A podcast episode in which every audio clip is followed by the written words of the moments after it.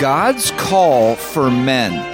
That is the topic we'll discuss today, right here on the Christian Worldview radio program, where the mission is to sharpen the biblical worldview of Christians and to proclaim the good news of Jesus Christ. I'm David Wheaton, the host. The Christian Worldview is a nonprofit, listener supported radio ministry. Thank you to you, our listeners, for your prayer, encouragement, and support. You can connect with us by calling our toll free number, 1 646 2233, writing to Box 401, Excelsior, Minnesota 55331, or visiting our website, thechristianworldview.org.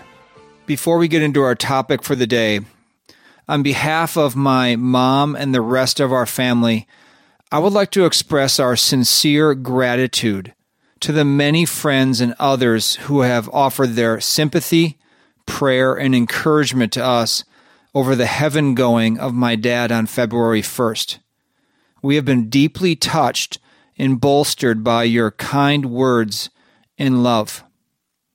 1 Thessalonians 4 has been of immense help to us.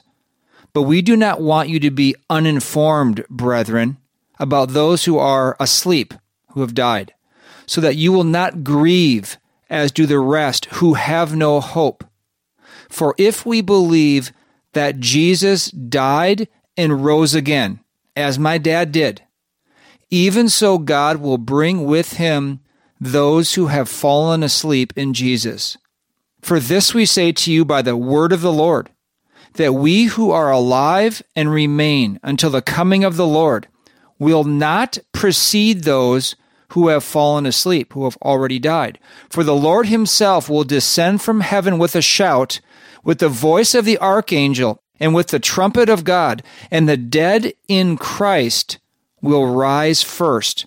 Then we who are alive and remain will be caught up together with them in the clouds to meet the Lord in the air, and so we shall always be with the Lord.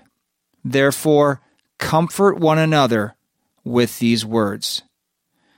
There has been lots of grieving and tears over losing the beloved patriarch of our family. Consider how my 89 year old mother is feeling. She has known and loved my dad from age 15, spent every day with him for 68 years of marriage. And yet she has been remarkably, actually supernaturally strong and full of faith. And we praise God for that. We are full of assurance that Dad is in the presence of Jesus Christ, who he believed in as his Savior and Lord. And we are certain that Christ will return to resurrect my dad, giving him a new eternal body. We buried my dad's earthly body this past Wednesday. I was dreading the day, but it turned out to be a sweet time with family remembering dad, and being reminded of the promises of God for the believer.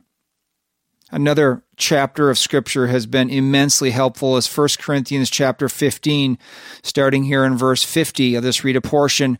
Now I say this, brethren, that flesh and blood cannot inherit the kingdom of God, nor does the perishable body inherit the imperishable body. Behold, I tell you a mystery. We will not all sleep, but we will all, Christians, be changed in a moment, in the twinkling of an eye, at the last trumpet. For the trumpet will sound, and the dead will be raised imperishable, and we will be changed. For this perishable body, earthly body, must put on the imperishable, and this mortal body must put on immortality. But when this perishable will have put on the imperishable, and this mortal will have put on immortality, then will come about the saying that is written Death is swallowed up in victory. O death, where is your victory? O death, where is your sting? The sting of death is sin, and the power of sin is the law. But thanks be to God who gives us the victory through our Lord Jesus Christ. This is our certainty for my dad and for all believers. The fact of dad's future resurrection to get an imperishable body for eternity is based on the fact of Christ's resurrection. Since God raised Christ from the grave, he will also raise Christ's followers from the grave when he returns. Is there anyone more trustworthy than God? We can trust him at his word. With everything taking place right now, we didn't have time to produce a new program this weekend. So we're going to air portions of a program we did last summer on God's Call for Men with guest Pastor Travis Allen. My dad was a godly man, and Lord willing, we'll have a future opportunity to talk with my mom and siblings about what made my dad a godly husband and father. And we also will let you know when we have a memorial service planned for my dad. But in the meantime, let's hear from Pastor Travis Allen of Grace Church in Greeley, Colorado. Travis, before we get to our topic on God's call for men, what is the crux of the difference between those who believe in lordship salvation and free grace theology? David, that is a it is a perennial debate, and no matter where it springs up within the the realm of Christianity, popularly understood, the one you're describing from 20, 30 years ago cropped up within the dispensational camp.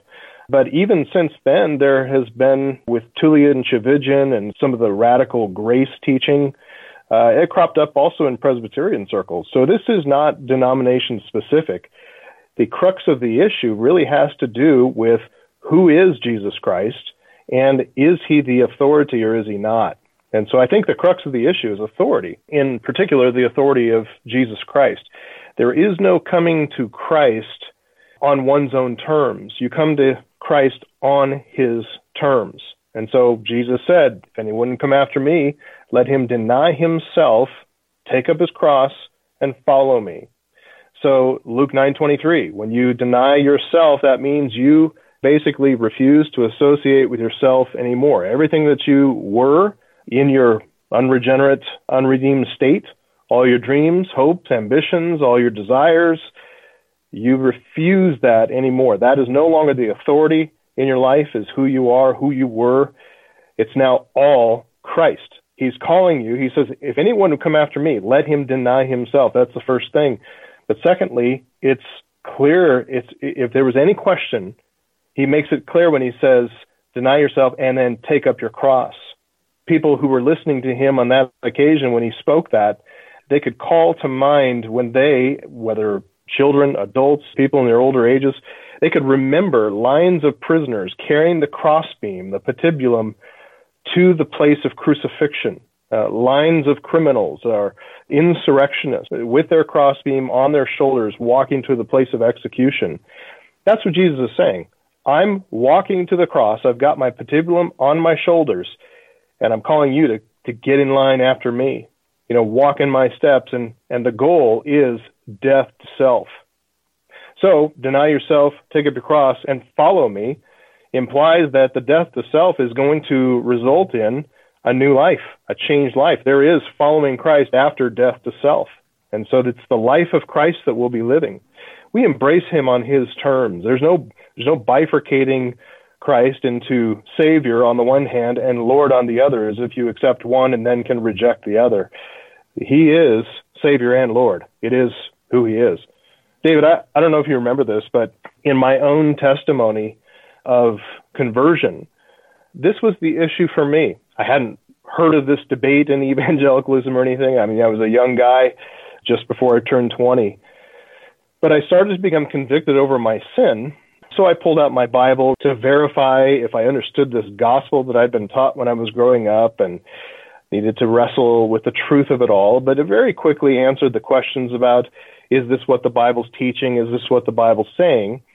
I understood the gospel, God's holiness. He's holy, and I, in contrast, am sinful. And because of my sin, I'm heading for eternity in hell. But God, in His kindness and His grace, He sent the second person of the Trinity, His Son, to take on human flesh. He was conceived miraculously in the, in the Virgin Mary's womb and born in a natural way, lived a natural upbringing apart from any sin, no sin, conducted a three year ministry, and then he died for the sins of all who believe. He was buried, he rose from the dead, he preached to his people, and then he ascended into heaven 40 days later, and he's there at the right hand of God now. I understood all of that. I understood that the call to salvation means to repent of sin and put faith in Christ. The next nine months, though, after verifying that for myself, was a struggle with the issue of lordship. I knew that if I embraced Jesus Christ as my Savior, that meant that He's in charge. If He dies on the cross for my sin, He gives up His own life for me. How can I withhold my life as I claim His benefits for myself, but then withhold all that I am? So I, I realized and I struggled with that clear issue of lordship and authority in my life. I realized that embracing Him meant embracing Him for who He is. And He is Lord of the universe, Lord of all creation, and He was to be Lord of my life. And so after nine months of struggle, I eventually bowed the knee and embraced Christ. By God's grace, I embraced Him. Travis, thank you for explaining the doctrinal basis for Lordship salvation but also sharing your own personal salvation story as well and how lordship salvation was the issue there. And as you were talking, I thought back to my own life, and it was the exact same issue for me. I believed in Jesus growing up, but he certainly was not my Lord until I was about 24 years old when I understood that I was a sinner and alienated from God, and I needed to repent of my sin and not only believe in Jesus as Savior, but I needed to surrender to Him as Lord. I needed to get off the throne of my own life, and He needed to take His rightful place there. And I think that's when I was truly born again. Let me follow up to that question then. When you were talking about that, the issue of you knew Christ needed to be your Lord. You needed to be the master, the, the sovereign reigning on the throne of your life, so to speak, rather than you. Those who believe in free grace theology will use these kinds of terms a carnal Christian or a mm-hmm. backslidden Christian. Yeah. How do we understand those terms in light of this debate over lordship salvation and free grace theology? It's a great question. I remember growing up with that language in the churches I was attending. They would use those same terms to describe Christians who were just disobedient. They would call them, "Well, that's a carnal Christian, and we're we're praying for him," or yeah, I've been I've been backslidden for six months and doing a lot of drinking and partying, and all that. Honestly, even as a kid growing up, I kind of confused me. I think for myself, I mean, I I don't know about you, but I became a Christian. I, re- I professed faith in Christ several times in my growing up years. I think I was baptized. Well, really, technically, I just got wet a couple times religiously. Was dunked in a tank probably two, maybe three times growing up and honestly, my life didn't change at all. I, I mean, it, it, there was a speed bump there, a little bit of a, a little bit of more uh, informing of the conscience, and and trying real hard to read my Bible and be a good kid and all that. But man, it did not take, and and it didn't take because, truth be told, David, I love my sin. I love my sin, and I wanted to do what I wanted to do. I wanted to be the Lord of my life and follow my own direction, my own ways. Well, the Bible describes that kind of a person as an unbeliever. that, that's a person who hasn't been converted at all. One of the passages that's used as evidence, uh, biblical evidence for a carnal Christian is in 1 Corinthians chapter 2. In verse 12, Paul writes this. He says, Now, we have received not the Spirit of the world, but the Spirit who's from God, that we might understand the things freely given us by God. And we impart this in words not taught by human wisdom, but, but, but taught by the Spirit, interpreting spiritual truths to those who are spiritual. We can come back to that in a second. And then it goes on to say this in verse 14, 1 Corinthians 2 The natural person does not accept the things of the Spirit of God, for their folly to him, and he's not able to understand them because they are spiritually discerned. The spiritual person judges all things, but he himself is to be judged by no one. So the translation, I believe in the King James for the natural person is the carnal person. And that's where people say, well, Paul has in the Corinthian church a mix of carnal Christians and spiritually minded Christians. So the carnal Christians are those who've accepted Jesus as Savior, but they've put off the call to lordship and they're not accepting him as Lord, but they're still saved. The spiritual person is kind of on another level, on another plane. They're the ones living the, the spiritual life and having victory and joy and all that. And so the spiritual person, Paul's making a distinction there. He is making a distinction. He's making a distinction between a believer in the church and an unbeliever in the church. Says clearly in verse 14, the natural person the, the, doesn't accept the things of the Spirit of God. They are foolishness to him, folly to him. According to chapter 1, those who count the Word of God, the things of the Spirit of God, as folly and foolishness, they are the world. They are the ones who crucify Jesus Christ. And they are not able to understand those things revealed by the Spirit because they're spiritually discerned and they don't have a, a new nature. They have not been regenerated and given spiritual life. So he's making a contrast between those in their midst who are really not regenerate and making a clear distinction between them and those who are regenerate. And those are the targets of Paul's ministry. When he says, We impart this, that is, the things freely given us by God, we impart this, verse 13, in words not taught by human wisdom, but taught by the Spirit. It says, interpreting spiritual truths of those who are spiritual. What it really literally says there is joining spiritual truths to those who are spiritually minded, those who are saved. So that's the text that's often used, I think misused, to support the idea of a carnal Christian. But it really has no basis in Scripture. A carnal Christian is a misnomer. That's really talking about an unbeliever. A mm. backslidden person is just someone who's sinning and needing to repent. All of First Corinthians is talking about errors in the church. And uh, if you ever have any concern about your church, troubles in the church and sin in the church, read the book of First Corinthians and realize that your church is not the first church of Corinth or the mm-hmm. second church of Corinth. That we really do receive a lot of comfort and instruction from this book. But First Corinthians 11, Paul's dealing with those who are coming into the Corinthian congregation. Say the wealthier people who are coming in and turning the Lord's Supper into an occasion for gluttony and drunkenness and, and self-centeredness, and those who are who are maybe the poorer classes, those who are the slave classes, they're coming in and all the food's eaten up and all the wine's been drunk and people are drunk and acting folly. Uh, it's an absolute abomination of the Lord's table. And he says, those who eat and drink of the Lord's table in an unworthy manner will be judged. And he says, that's why there are many among you who are weak and some have fallen asleep. So he's talking about some who are Christians there and yet they're caught up in sin and they're offending the Lord Jesus Christ and they're offending the Spirit. And because they're continuing on in that state and not repenting, God judges them. So Paul says there, look, if we are going to judge ourselves, we won't be judged. So let's examine ourselves. Let's see if we're actually in the faith. Let's examine ourselves eh, with regard to our sin. A backslidden, there can be those who backslide, who who fall into a pattern of sin.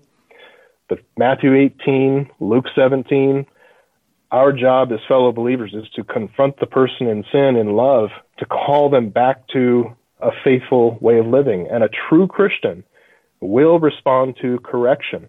Otherwise, they will be excommunicated from the church after step one, two, three, and four listed in Matthew 18, 15 to 17 there.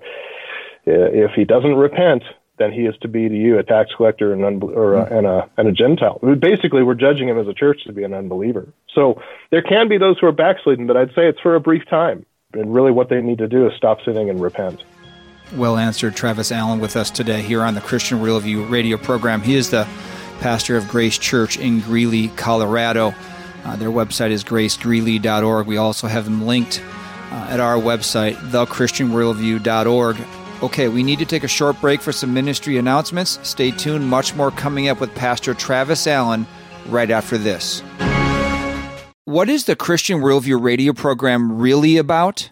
Fundamentally, it's about impacting people, families, churches with the life and eternity changing truth of God's Word. We know the gospel of Jesus Christ is the only message that saves us from God's wrath, by God's grace, for God's glory. And we know the Bible is the inspired Word of God, providing the only way to think and live to the glory of God. We are a nonprofit listener supported ministry. If you would like to help us impact listeners with the biblical worldview and the gospel, consider becoming a Christian worldview partner who regularly give a specified amount to the ministry. As a thank you, Christian Worldview partners automatically receive many of the resources featured on the program throughout the year. To become a Christian Worldview partner, call us toll free 1 646 2233 or visit thechristianworldview.org. Scripture commands that children are to be brought up in the discipline and instruction of the Lord. Offering biblically sound resources for children is one of our top ministry priorities. At our store at thechristianworldview.org, you will find carefully selected children's Bibles and books, along with video and audio resources. Check out the Bible infographics for kids' books, Little Pilgrim's Progress, and the popular Adam Raccoon set. Theo is a 15 episode video series addressing key doctrines of the faith that is a must see for children and adults. Satan and the world are bent on capturing the heart and mind of your child. Instead, get sound resources that will train them up in the way they should go. Browse and order at thechristianworldview.org or give us a call for recommendations at 1 646 2233. That's 1 646 2233 or thechristianworldview.org.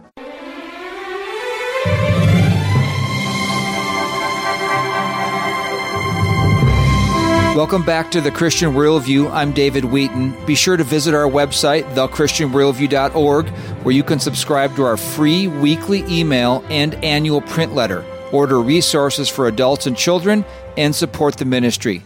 Our topic today is God's call for men with our guest, Pastor Travis Allen from Grace Church in Greeley, Colorado. Travis, just one more question about this issue of lordship salvation. If you're saved, Christ will be and must be your Lord. How significant of an issue this actually is today, whether in the evangelical movement, even beyond just the kind of the, the debates that's been going on, maybe in more theological circles on this, you know, MacArthur versus Ryrie or something, but how significant of an issue this is for a church to be very clear about perhaps what this has wrought this idea of well you can be saved but you know Christ won't necessarily be your lord. You might be a carnal christian. What it's done to the evangelical movement or evangelical churches. Yeah.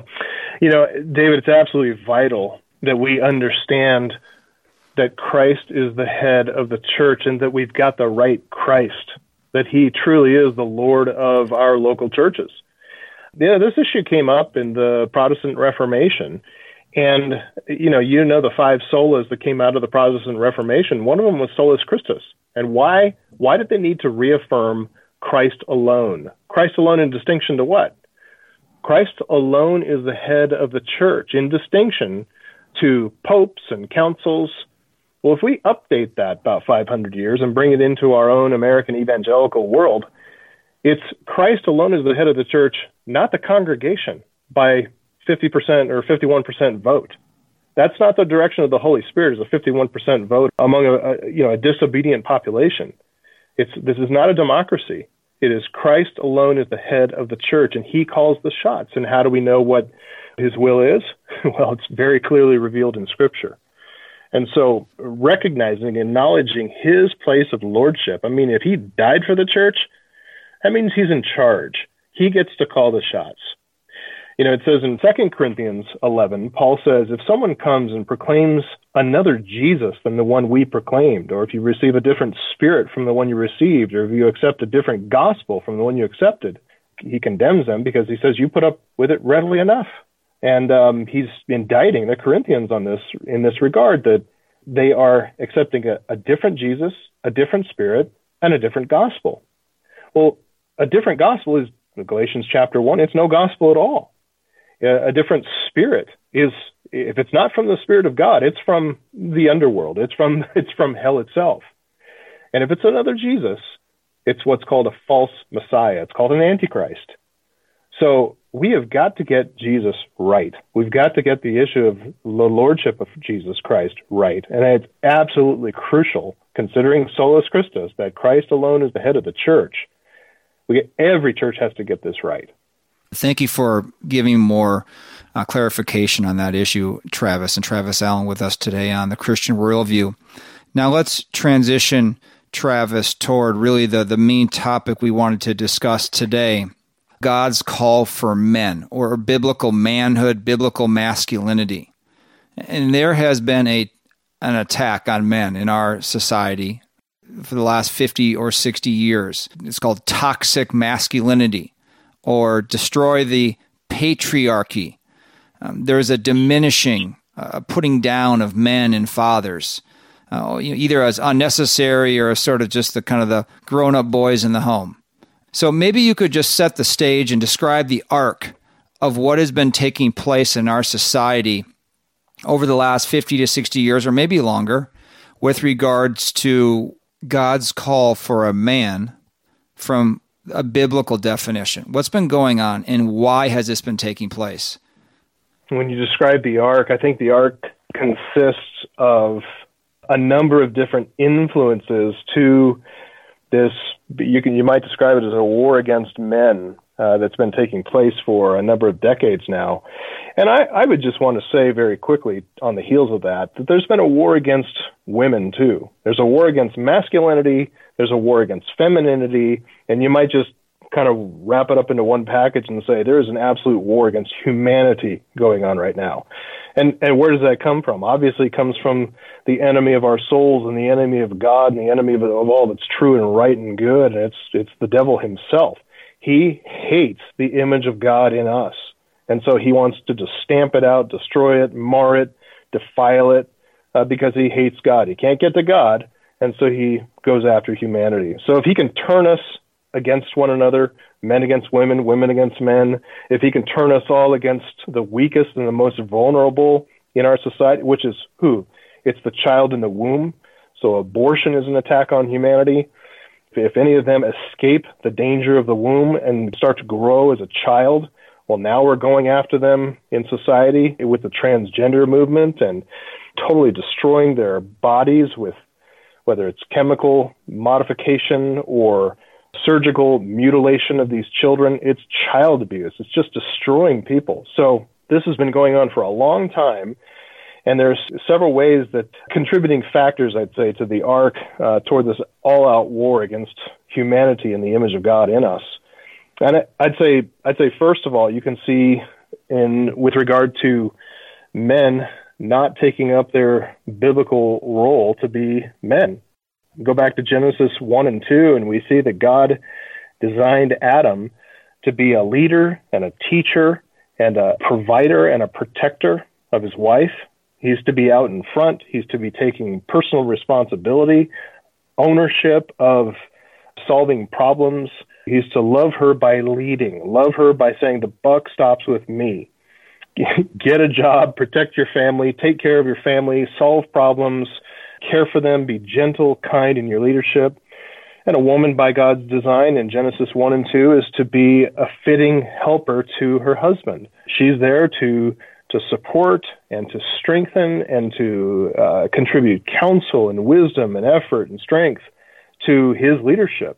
That's what she's designed to be and to do, and that's what she thrives in doing and loves to do. And when those children come into the home, she raises those children. She has a nurturing nature where she loves them, wants to raise them, nurture them, care for them, comfort them, both man and woman together in that marriage, then raise those children in the fear and admonition of the Lord. That's the design. So there's been among men, there can be errors going either way, either being too passive and abdicating their role and responsibility and giving it over to their wife or just being lazy.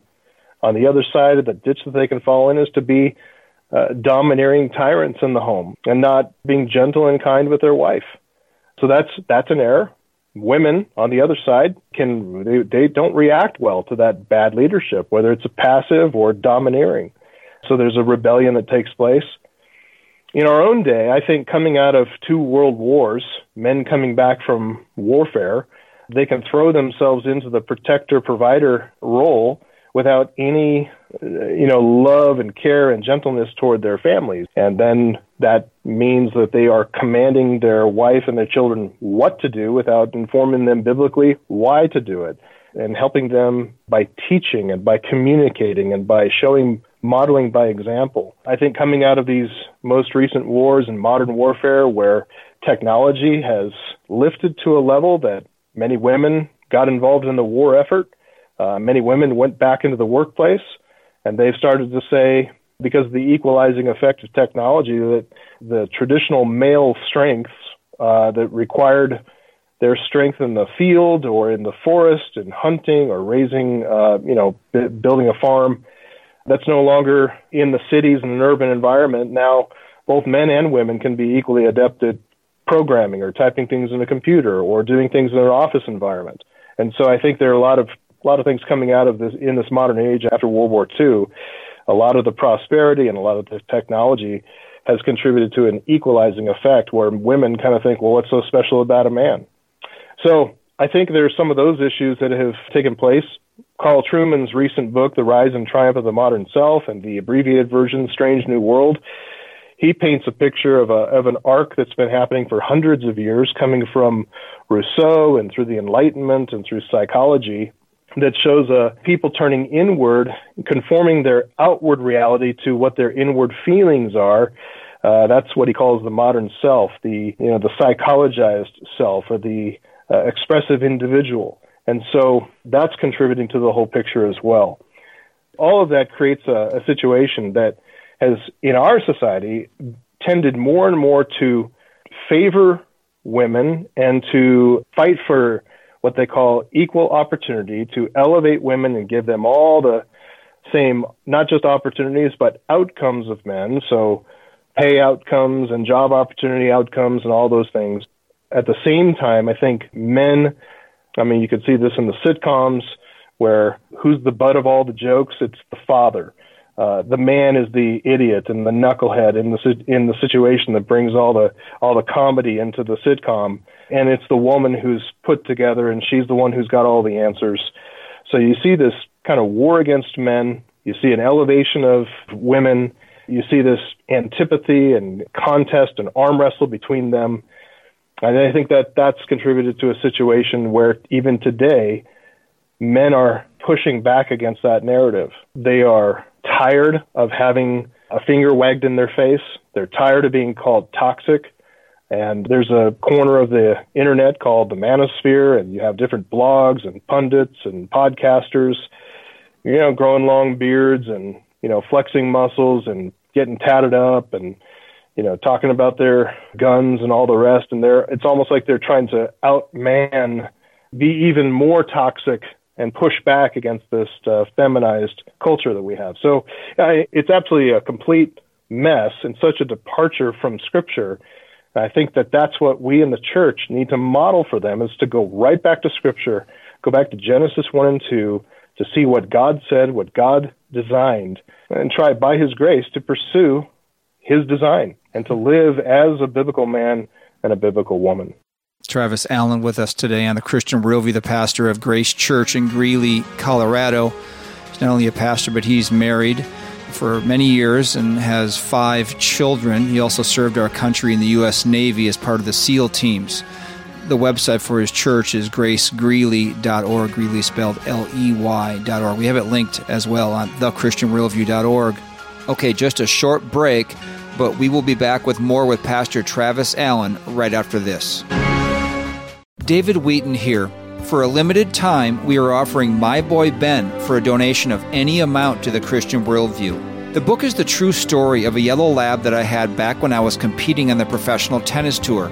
It's about relationships with Ben, my parents, with a childhood friend I would eventually marry, but ultimately with God, who causes all things, even the hard things, to work together for good. You can order a signed and personalized copy for yourself or for your friend who enjoys a good story, loves dogs, sports, or the outdoors, and most of all, needs to hear about God's grace and the gospel. My Boy Ben is owned by the Christian Worldview. It's 264 pages, hardcover, and retails for $24.95. To order, go to thechristianworldview.org or call 1 888 646 2233 or write to Box 401, Excelsior, Minnesota 55331. Here's a unique resource and product for you from the Christian Worldview. We put the top 15 programs of 2022 on a great looking bamboo USB flash drive adorned with the Christian Worldview logo. Programs like What is the Christian's Duty to God versus Government? 12 mega clues that Jesus' return is nearer than ever. How America's new woke religion is not good news. Transhumanism and the quest to be like God. And what really happens when you're born again. Simply plug the flash drive into the USB port on your Windows or Mac device, and you will have the top programs at your fingertips. Plus, with the large 4 gigabyte capacity, you'll have plenty of extra space to load your own files. The flash drive is $25 and you can order by calling 1 646 2233, going to thechristianworldview.org, or writing to Box 401, Excelsior, Minnesota 55331.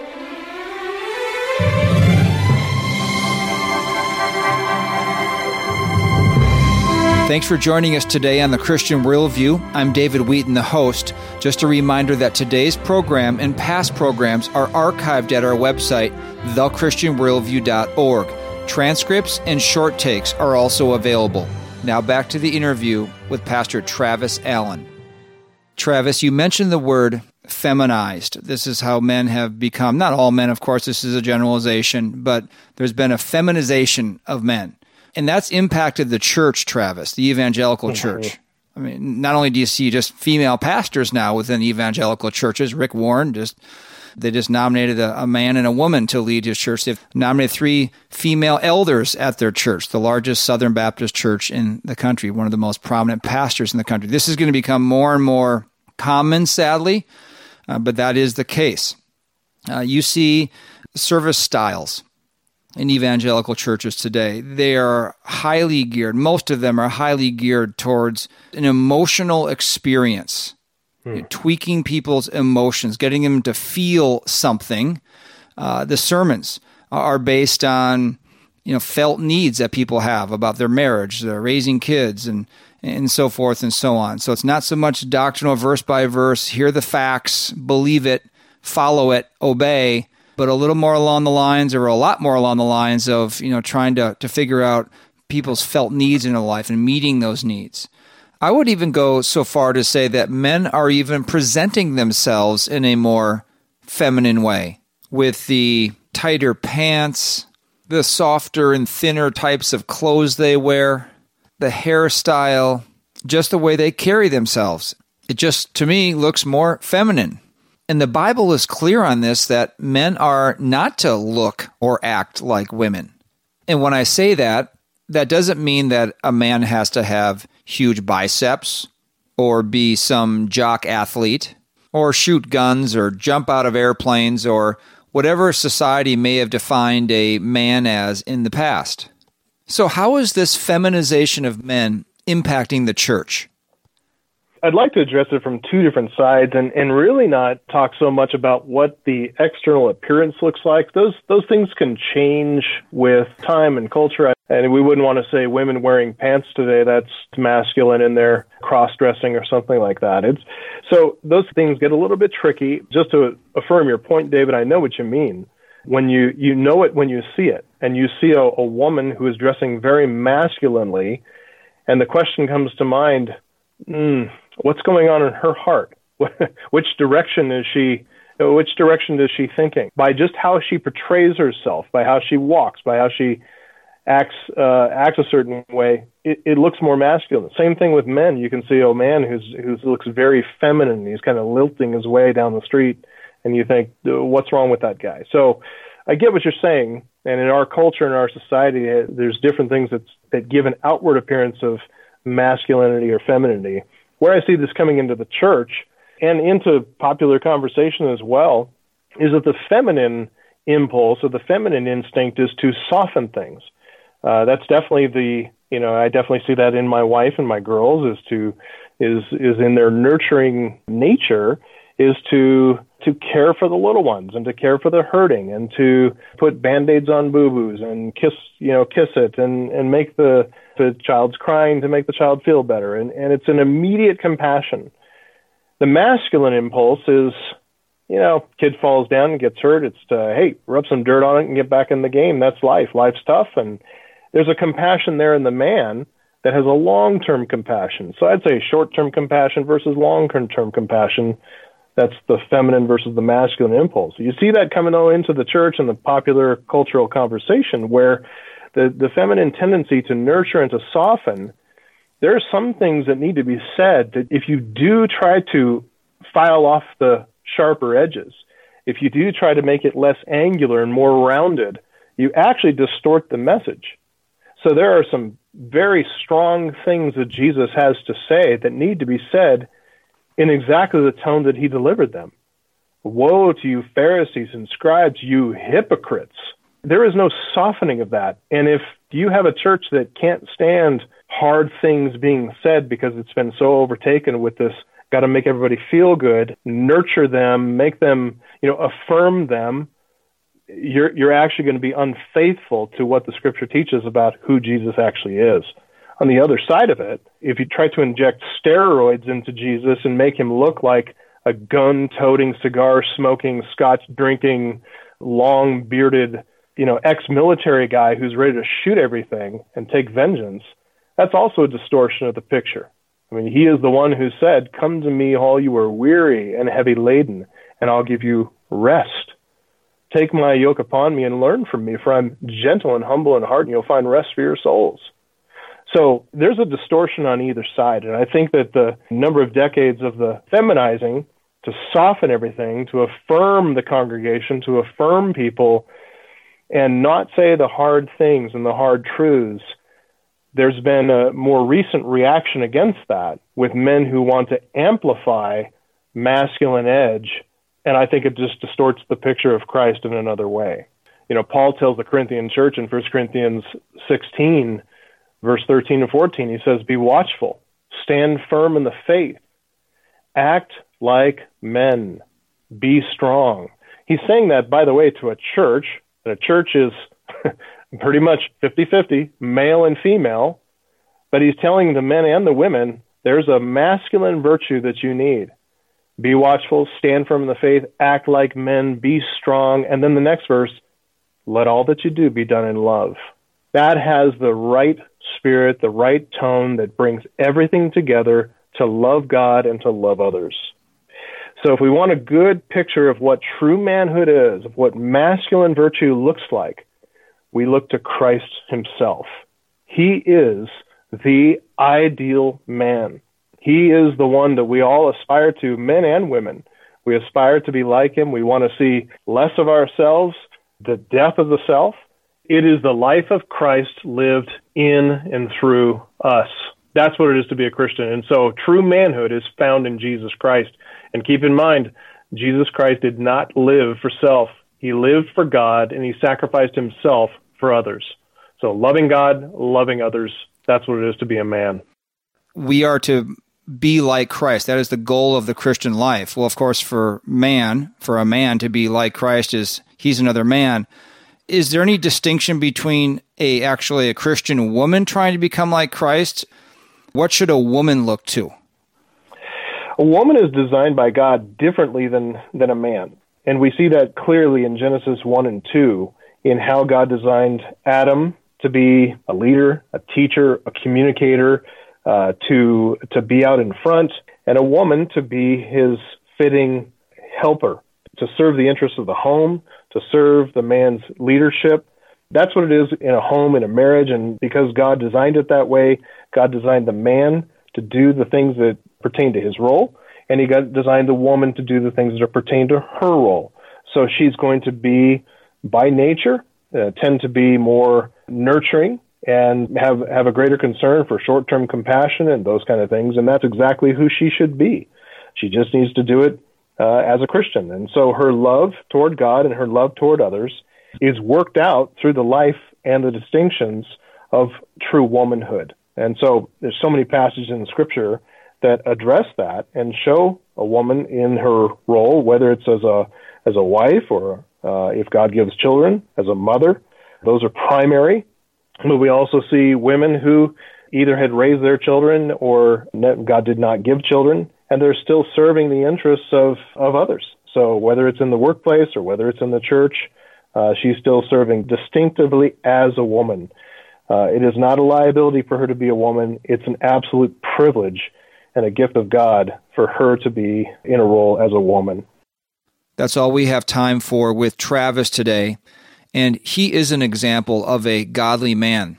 And I would encourage you to connect with his preaching by going to our website, thechristianworldview.org, where you will find a link over to the church he pastors, which is Grace Church in Greeley, Colorado. Now, on this issue of God's call for men, we just need to go back to Genesis, to the very beginning, where God established so many things about who he is, what it means to be male and female, marriage, and so much more. Genesis chapter 2, starting in verse 15, says, Then the Lord God took the man and put him into the Garden of Eden to cultivate it and keep it. Skipping forward one verse, then the Lord God said, It is not good for the man to be alone. I will make him a helper suitable for him. So God created Adam first. He was to be a provider and a protector of his wife and his home. But Adam needed a helper.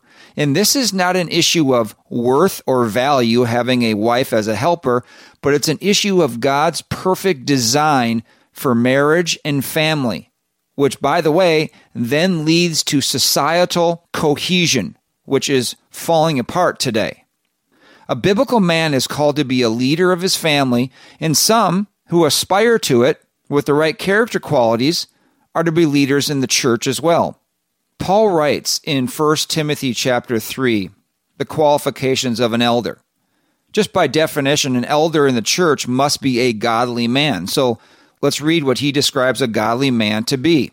He writes If any man aspires to the office of overseer or elder, it is a fine work he desires to do. An overseer then must be, here are the character qualities, above reproach, the husband of one wife temperate, prudent, respectable, hospitable, able to teach, not addicted to wine or pugnacious, contentious, but gentle, peaceable, free from the love of money.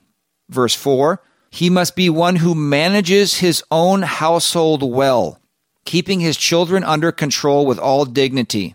But if a man does not know how to manage his own household, how will he take care of the church of God? And it goes on from there in the description of a godly man or elder. Whether a man is an elder or not, the lesson here is that a godly man is all about character issues, not necessarily career success, strong muscles, or athleticism. Biblical men are to be truth speakers and truth obeyers, not truth softeners. They are to be strong and courageous and not fear men or be moved by cultural changes or pressure. And yes, they are called to love their wives and raise their children in the discipline and instruction of the Lord. Now, complementary to this is God's call for women.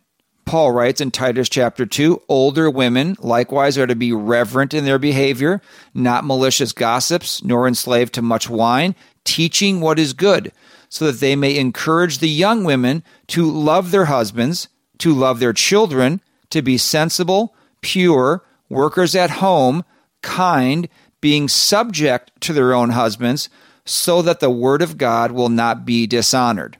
So while there are certain character qualities that men and women are to aspire to, some are to be more prominent in men, others are to be more prominent in women. God's way is the right way. It always brings us the most joy and Him the most glory. And Travis said it well when he stated that the purpose of the Christian life is to become more like Christ. So for men, read the Word to know Christ, and through the power of the Holy Spirit, strive to become more like Him. That is what a godly man is. Now, in the remaining moments, just a few comments on the issue of lordship salvation. And I want to accurately describe the non lordship position, which is you believe in Jesus and you're saved. Christ being Lord of your life may not come right away, but over time. But I think that is an error. I understand the Bible to teach that unless you obey Jesus as Lord, you really haven't been saved. In a sense, the term lordship salvation is redundant. Salvation comes when one believes in Christ as Savior and Lord. Christ is Lord. whether one believes it or not. So one who believes in Christ obviously believes in and follows him for who he is, Lord. And there's a nuance here. Yes, belief in Christ saves you, but belief implies and includes more than mere intellectual assent to facts, as in, I believe Jesus existed, I believe he was the Son of God, I believe he died for sins and rose again. You know who else believes that? The demons all believe that, and they shudder over it. But Jesus isn't their Lord, they're not saved. Obeying Christ as Lord is the key evidence of salvation. There is one throne in your heart. Who is reigning there? Is he your master, your ruler, your final authority, your Lord, or are you? Yes, the believer increasingly surrenders to Christ's lordship over time. That's called sanctification. But one can't be saved without believing he is Lord of all and Lord of your life. Not adding to the gospel, that is the gospel. And as I mentioned earlier, that was my own story. I believed in Jesus when I was young, but Christ was not the Lord, the master of my life until I was 24 years old when I realized my sinfulness and I believed in him. And I knew the crucial hinge point was to obey him as Lord. That is the hard part. I knew I couldn't do what I wanted. I couldn't be my own Lord going forward, that Christ needed to be the Lord of my life. And the more I heard Steve Lawson and Travis talk about this and thought about this and looked to Scripture, this issue is a matter of getting the gospel right. Churches and teachers who preach belief in Jesus for salvation but don't include the call to obey him as Lord are preaching a non saving gospel. John 3, verse 36 states this so well He who believes in the Son has eternal life, but he who does not obey the Son will not see life, but the wrath of God abides on him. Notice how the second half of that verse doesn't repeat the word believe, but it changes it to he who does not obey the Son will not see life. So believing in Jesus as your Savior means you are committing to obey him because he is Lord. If you are a believer in Jesus but he is not your Lord, I would urge you today to repent of that, to not only believe in Jesus as Savior, but to commit to following him as Lord. And he will help you do that because when you are saved, he gives you His Holy Spirit so that you are able to follow Him as Lord. Thank you for joining us today in the Christian Worldview. In just a moment, there will be all kinds of information on this nonprofit radio ministry. Let's be encouraged in a world where God's call for men is under strong attack. We know where to go for the truth. Jesus Christ and His Word are the same yesterday and today and forever. So until next time, think biblically, live accordingly, and stand firm. The mission of the Christian worldview is to sharpen the biblical worldview of Christians and to proclaim the good news of Jesus Christ. We hope today's broadcast encouraged you toward that end. To hear a replay of today's program, order a transcript, or find out what must I do to be saved, go to thechristianworldview.org or call toll free 1 646 2233. The Christian Worldview is a listener supported nonprofit radio ministry furnished by the Overcomer Foundation. To make a donation, become a Christian Worldview partner, order resources, subscribe to our free newsletter, or contact us, visit thechristianworldview.org, call 1 646 2233, or write to Box 401, Excelsior, Minnesota 55331. That's Box 401, Excelsior, Minnesota 55331. Thanks for listening to the Christian Worldview.